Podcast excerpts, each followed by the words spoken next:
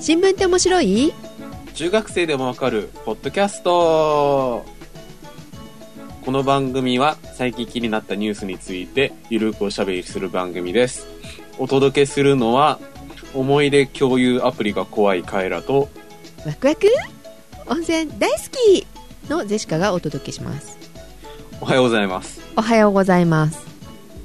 思い出共有アプリ思い出共有アプリ誰と思い出を共有するのそれは思い出を共有したい人がいればってことじゃないんですかねうんうん、んえそれがなんで怖いの知ってます思い出共有アプリってところで全然わかんない言い換えると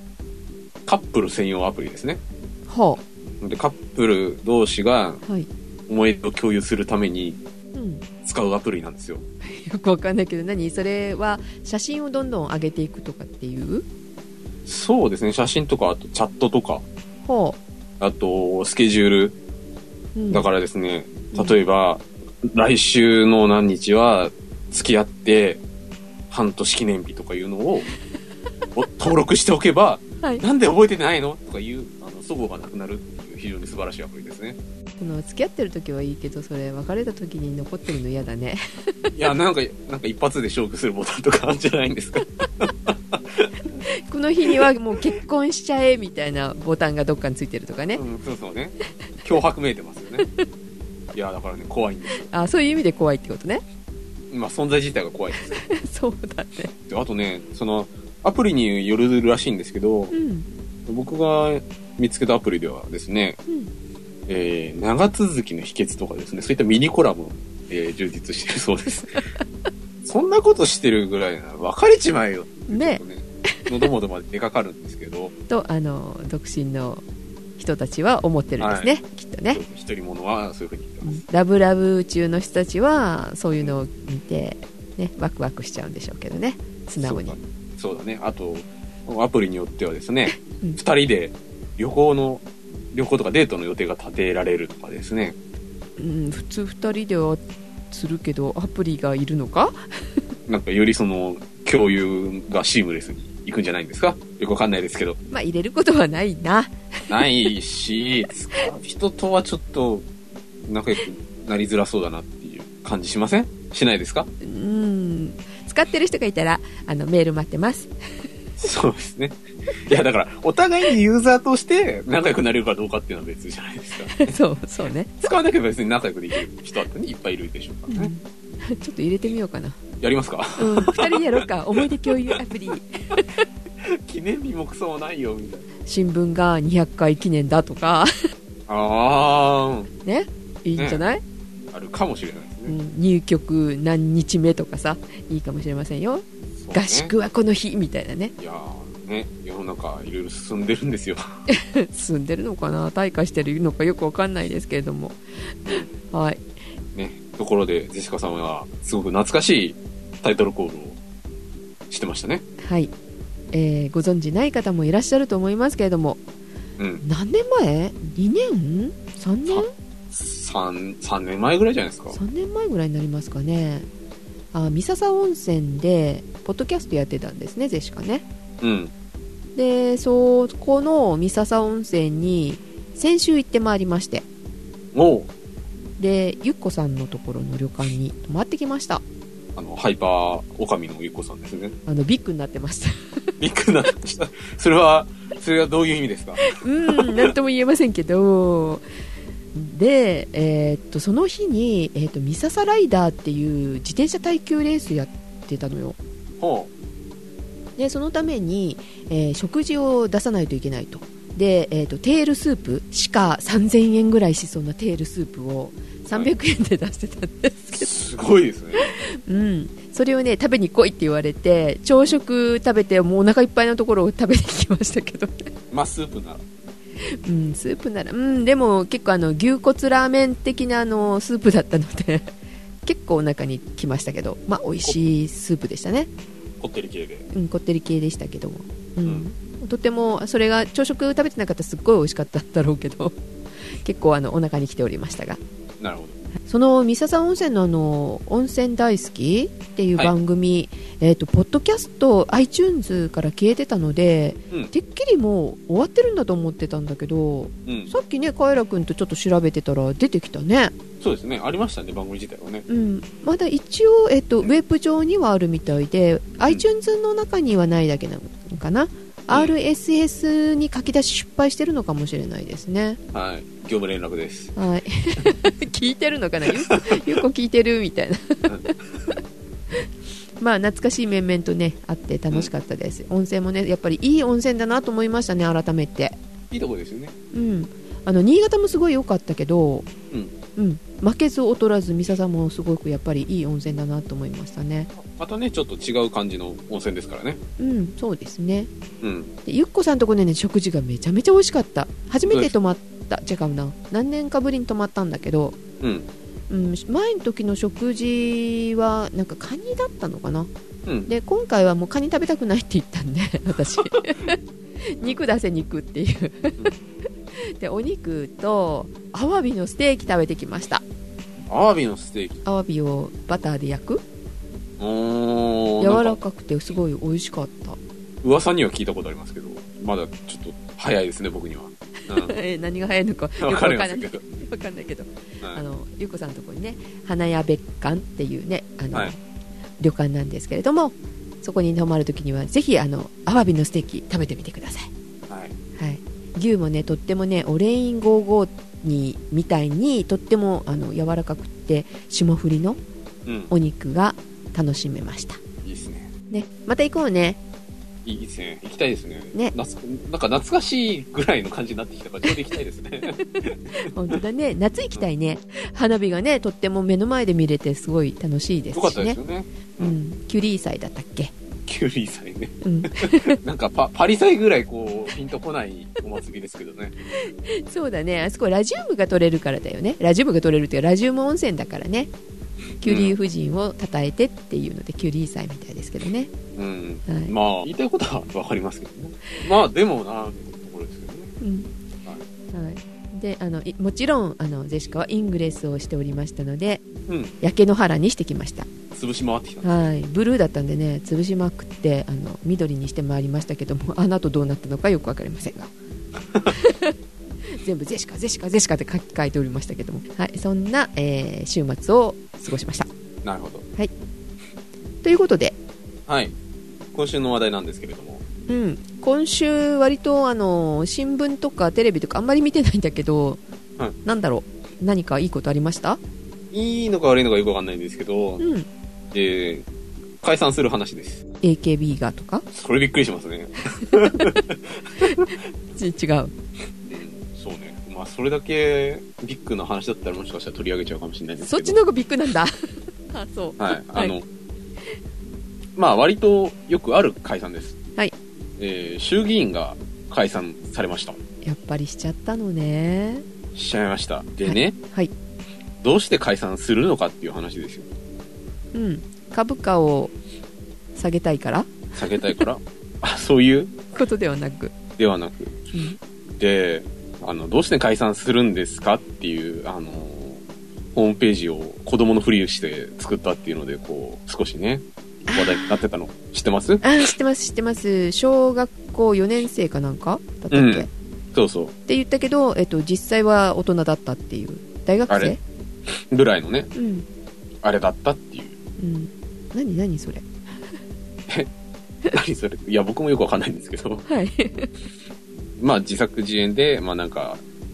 あのどうして解散するんですかっていうのをうんいう趣旨のね、あの、ことを、うんえーまあ、ツイッターで大人たちに、偉い大人たちに聞きまくって、それをこう、集めようっていうことをやろうとしてたっていう人たちですね。はい、それぐらい話題になってたんですねうん。はいっていう、こう、まあ、打足のような、あの、波紋を広げているうん衆議院の解散なんですけど、はいどうして僕は解散するの僕は、うんそう、するのって思ったんで、うん大人には聞かず自分で調べました。はいそう もうと大人だしねあ、一応ね、ね法律上はね。ね選挙権あるものねということで、はいニュースサイトと、まあ、いつもの感じで調べてきたんですけど、はいきっかけとしては、えー18日、今月の18日の夜に、えー安倍首相が首相官邸で記者会見をして、えー来年の10月に、えーと消費税が10%へ引き上げるっていう予定があったんですけど、うんえーそれを、え1年半先送りにしますと。うん引き上げるタイミングを伸ばしますと。うん GDP も上がらなかったしねそうなんです。だから結局、今の経済状況で、えー消費税上げると余計景気悪くなっちゃうかもしれないのでう、ん先送りにしますよっていうことを発表して、はいでさらに、えー21日に、えーと衆議院解散に踏み切る意向を表明したとうんうんいうのが、まあ、きっかけで、まあ、実際に、えー衆議院解散しましたよと。選挙だ選挙だ選挙だ。いつそう。えー12月の2日に公示、14日投開票だそうです。事前に投票に行こうかなめんどくさいから期日前投票ってやつですね。そうですねうんでですよ、まあ、衆議院を解散すると選挙になるわけなんですけどう、ん結局その衆議院の解散っていうのは、まあ、選挙するために解散するわけですよ。うんうんこれね、あの、誰が解散させてんのかっていうのは、答えられますか安倍さん安倍さん。まあ、安倍さんの差し金には違いないんですけど、うん正確にはですね、はい天皇が噛んでます。え陛下が解散するよって言うと解散する。あそうなのただですねう、ん天皇がうん直接うん思いつきで、よし、解散しようっていうんじゃなくて、うんえー内閣の助言と承認により、天皇が行う国事行為というものだそうです。へえ責任は天皇なのね天皇の名前で行われるけど、まあ結局その内閣というか、まあ首相が決めてるっていうのが内実ですね。うんうんまあ一応天皇っていう存在があるので、うんうんまあ一応、まあ、権威づけじゃないですけど、うん一応天皇が国のこと仕切ってますよみたいな一応、みたいな政治的な影響力は一切ないんだけど、まうんあ、一応名前だけみたいな感じでやってると、なるほどうん、でですね、まあ、結局その全部の責任は内閣が背負うわけなんですけどはい解散って一口に言いましてもうん二通りあるんですよ何々解散とかあるの何々解散っていうよりはですね、うんまあ、首相の権限で、まあ、内閣の権限なんですけどうん議会を解散しますっていうのと、うんあと、衆議院が首相に不信任決議を突きつけたときに、えーまあ、解散するっていう二通りがあって、ー聞いたことあるある首相がダメだからもう解散しちゃえっていうそうですね。周りがワイワイ言って解散するやつとっていうことねそうです。はいで、まあ、結局そうやって、裏表で、うん結局その、まあ、首相率いる内閣っていうのは、議会がうんうん認めてるわけですよね。その内閣として。はいで、その議会が認めないって言ったら、その首相をクビにできるわけじゃないですか、一応。うんうんなんで、まあ、その釣り合いを取るために、首相も議会を解散する権限を持たせていると。うんうーんクビになりそうだから今回は解散したのかしら今回はですね、まあ一応、与党が過半数議会で取ってるので、衆議院。はいあの、政治的な、その、なんていうんですかね、その、力学というか、力関係においては、とりあえず安泰だったんですけれどう、んその安倍さんが、えーまあ、結局ですね、その詰まるところは、その、まあ、税金に関して国民に、えっ、と、真意を問わなきゃいけないので解散しますって解散したんですよ。その10%に上げるのを良しとするかどうかっていうこと、そうですね。うん、な、まあ、要するにその結局、当初の予定とうん予定が変わるわけじゃないですか。そうですね、あの、本当にいいですかっていうのを、うんえー国民にちゃんと聞くためにうん解散しますよ。えその10%に上げてもいいですか上げていいならあの自分たちに入れてねってことっていうことだと思うんですけど、いまいちふわっとしてますよね。うんかといって野党に入れたところで、野党も、その、ひ引き上げを先送りすることには、同意してるわけなんですよ、うん実際ね。なんで、争点になりうるのかなっていうのいまいちピンとこないなっていうのが、なんていうんですか、感想というかあれなんですけど、うんちょなんか今の流れだとさどこに入れても一緒だから今のまま安倍さんのところに入れようかなっていう人がもしかして多いかなと思うんだけどその気持ちとさ、うん10%上げていいよっていうのとまた別だよねうん。私、他にもいろいろね、あの、あるわけですから。結局ねう、んあの、今回その、安倍首相は、この解散するにあたって、うんこの解散は、アベノミクス解散であるとうんいうふうに銘打っていて、まあ結局その、まあ、消費税の引き上げに、引き上げに関しても、まあその、なんていうんですかね、そのアベノミクスというか、その安倍首相の経済政策の一環なわけじゃないですか。うんうんなので、まあ、そのこれまでのそのアベノミクスの効果っていうものを、えーまあ、国民がどういうふうに理解して、まあ、それの、まあ、是非に関して、まあ、選挙で、まあ、是非意思表明をしてもらいたいみたいなことを、えーまあ、会見で述べていたんですけど、うんただですねうん、まあ、実際その安倍首相が言っているその解散する理由みたいなところを拾っても、いまいち、その、政治的な、その、信任不信任を突きつけるっていうには、ちょっとこう、ピンとこないというか、ふわっとしてるっていうのは否めないじゃないですか。そうですねよくわかんないで、しかもですよ、その、今のところ、安泰で、で、衆議院ってまだ任期残ってるんですよ、今回。 あと何日ぐらい何日いや、えーっとですね、前回の衆議院選挙が2012年だったんですけど、うん任期が4年なんですね、衆議院って。うんなので一応2年あるのまだ2016年まで一応あるんですよ、任期自体は。えー、選挙するとお金かかるのにもったいない、だし、あと2年少なくとも働けんのに、うんここで自らクビにしたわけですよ。うん、あ分かったということはさ、うん今2年でまだ人気があるうちにもう1回当選したら伸びるからってことそういうことです。あーずるいまあ、まあ頭がよ、まあ頭いいか知りませんけど、んあの頭が良ければ、うん、まあ、まあそうはしたくなるよね。うんで、あと、ここ最近不祥事が若干続きましたよね。うん不祥事というか、なんていうか、まあ勝手に騒いでるだけじゃねえのっていう感じも否めないですけど、あの、ね、あの女性閣僚がこう、なんか大分をやらかしたとかあ、ーはいはい、あの、その公認の人もちょっとなんかこう怪しいみたいな、ありましたよね。うんっていうのも、はい、解散って言えばリセットになるので、うん、あの、そういう不祥事をあのなかったことで忘れすさせるためにも、非常に都合がいいと。なるほどで、その勝てると思う理由ですね、まあ自民党が。はいで、まあ一般に言われているような、その、勝因というか、あの、思惑というものを拾ってきたんですけど、うんまあまずその増税を先送りにしたっていうことで、まあ国民感情的にも、そんな、ね、あの、逆立つ、逆立たせるようなものではないですよね。うんうんおうまあ、この状況であの増税しなくてよかったな、みたいなうんうんところで、まあ、OK と。うん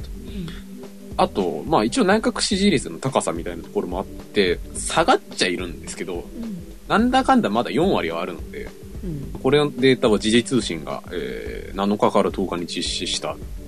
えー11月の7日から10日に実施したものらしいんですけど、うん。はいまあ、とりあえず、まあ、4割はあると。うんからですね、えーこれはですね、まあ、その政治の問題というよりは国民の問題なんですけど、いえー投票率が低い。うん低いねえっ、とですね、平成21年8月の総選挙、だからこれは、政権交代の時ですね、うんは、えー、69.28%、まあ7割ぐらいあったのが、うんえー24年12月、前回の総選挙だと、えー、59.92%、6割ぐらいになっていると。うん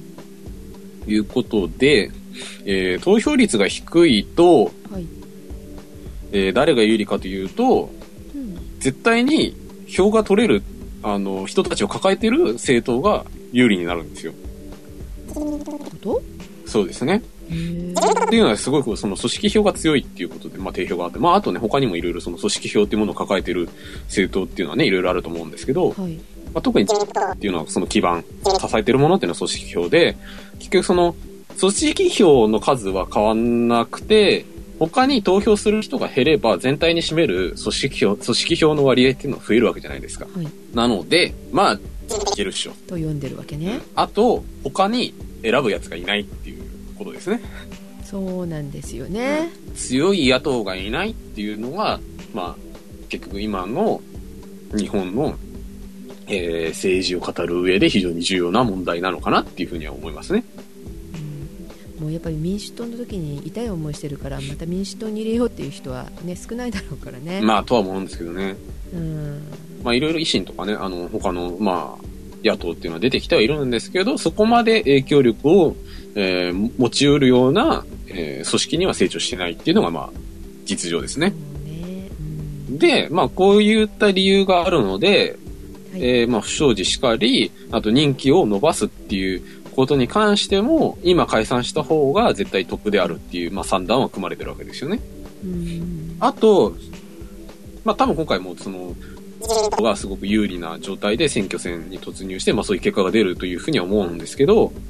はいまあ、そのふた選挙の後再び、まあ、その党が政権を取った際にですね、えーまあ、想像できうるのが、まあ、例えばその、まあ、増税とか、まあ、アベノミクスに関して、まあ、いろいろ他にも政策があると思うんですけど、いや、だって選挙で選ばれた、選挙でそのね、これでいいですかっていうことを問い、問い解いて、国民に対して解いて、国民に OK ですよって言われて、今、この職にあるわけだから、別に、あの、何しても、あの、うちらには正当性があるっていうふうに言えるわけですよね。ねうん。要するに、あの、ちゃんと選挙したので、えうーんいいんだと。っうんていうことを野党に言えますね。そうですうねん。だってお前ら選ばれてねえじゃん、みたいな。うんうん国民がこう言ってるんだから俺たちはこうするよっていうふうに言えるということですよ。まあ、っていう話を聞いてくると、ちょっとこう、あの、性格の曲がった人たち は、どうしようかなって、ちょっとこうね、どこに入れようかなっていうのをちょっと考えたりはするかもしれないですけど、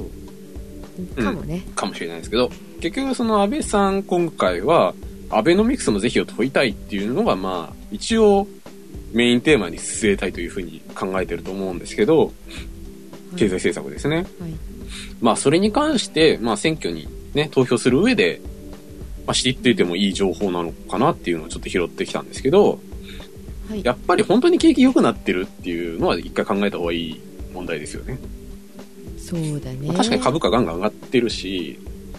ちょっと景気良くなってんのかなっていうふうに、まあ、データでは思う反面、まあ、実際自分の手元にお金が増えたかって言われるとそうでもないって思う人が多いと思うんですよね。そうだよ GDP 下がってるってことは景気よくはなってないよね、うん、で結構その言われてるところではお金をもともと持ってる人のところにはお金はどんどん集まってるんだけど、持ってない人とこ人のところには全然集まってこないと。前回もそんな話したけどさ、ねえだからそのいわゆるその再配分政策っていうものが弱いっていうのはその結構あのラジオとか新聞とか読んでて目にするワードですね。要するにそのまあ税金の問題ですけどね。税金とかまあいろいろ他にも。ね、そのお金を持ってる人から持ってない人にその行き渡るようにするっていう政策が足りないと。うんあとですね、そもそも消費税って何に使うんだっけっていうのは一回思い出してもいいのかなって思いますね。うんん何に使うんだっけ、うんいや、社会保障費に回すっていう話らしいんですよね。もともと消費税っていうのは、前回の選挙で言っていたのは。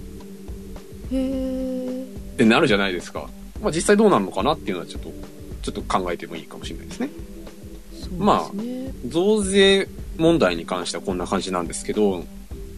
あとその増税問題、まあ経済政策以外にも、うんいろいろ問題はありましたね。考えなきゃいけないことは。原原発発そうです。原発も動かすの動かさないのとか、残すの残さないのとか、まあいろいろありましたけど、まだ結論はあんまり出てない状況であると。うんそうですね、はいあとですね、えー特定秘密保護法なんていうのもありましたね。あそれなんか今朝のニュースでやってたけど、できちゃうの特定秘密保護法は、ああ施行されちゃうのかしらと思ってそれを決める偉い人うん、が前の、えーっと裁判官最高裁の裁判官かなんかが感じが。なるみうたいな、ん。いうことをね言ってたんで、ああそういうのあったなって思い出しましたけどね、あったなって思うし、まあそういう法律を、うんこすまあ作ってることに関しても、まあ判断を下す場ではあるので、うんまあ、それもまた一つ判断材料として考えてもいいのかなって。まあ、それはい、まあ、もちろんその国防っていうかね、その安全保障上非常に、あの、考えなきゃいけない法律ではあるので、まあ、それが必要であるかどうかっていうのは、まあ、ご個人でいろいろ思うところはあると思いますけどね。うんうん中身をちゃんと見ないといけないってことそうですね、